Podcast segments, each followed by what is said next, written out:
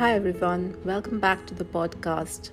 And today we are going to talk about being confident.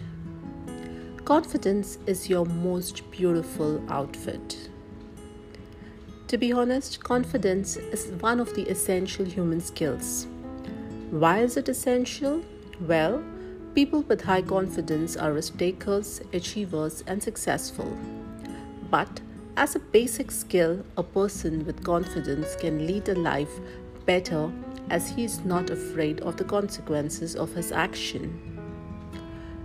Have you ever seen toddlers? Toddlers develop and learn every day. Have you seen a toddler learning to walk? They take baby steps. First, they learn to take a step and then they sit down. Then they take two steps with support then slowly try to leave the support and then try to walk more steps. Many times they fall, but they get up again and try to learn and move on. With every step, the toddler gains confidence in his abilities and strengths and thereby tries to utilize his strength and make it more stronger and build stronger strengths and skills. However, as a toddler, uh, it's very easy. But when the toddler grows into a teenager, a lot of doubts start to creep in. Based on one's experiences and background, the kids who have been encouraged to take risk at young age develop into becoming more confident individuals or someone who's been appreciated or been encouraged to even pick up after a failure has a higher sense of stronger or positive self belief, and that boosts the confidence of the individual.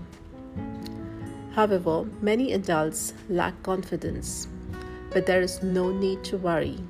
We can build our confidence anytime.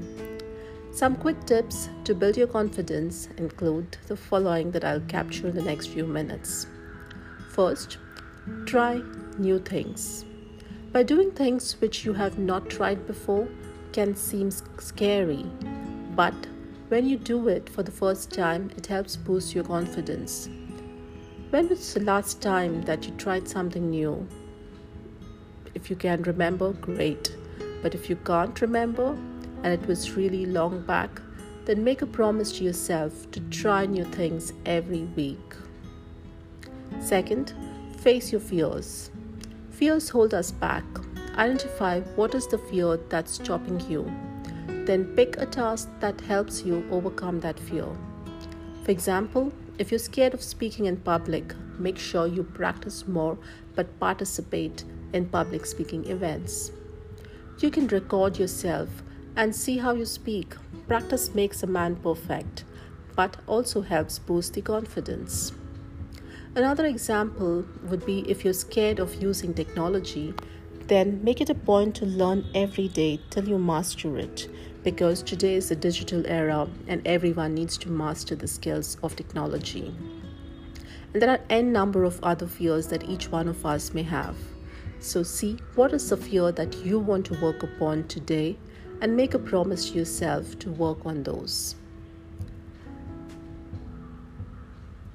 Third, I would say challenge your negative thoughts. It's often said that you lose once in a battlefield, but even before that, you actually lose the battle in your mind. Our mind is powerful and it can give us the confidence to win or lose. That is the reason why it is important to be aware of our thoughts. Every minute, there are hundreds of thoughts in our mind. If you don't control your chatter that is happening in the mind, it will overpower you, especially if there is a lot of chatter that's happening. And if those chatters are negative, be very, very careful. Negative thoughts in our mind will pull us down. It will make you feel the, that even the smallest task as a big, huge mammoth task which you may not be able to do and it will make you believe that you're not good enough to do the task. So, overcome the negative thoughts as soon as they crop up in your mind by being aware of it and thereby eliminating the negative self talk.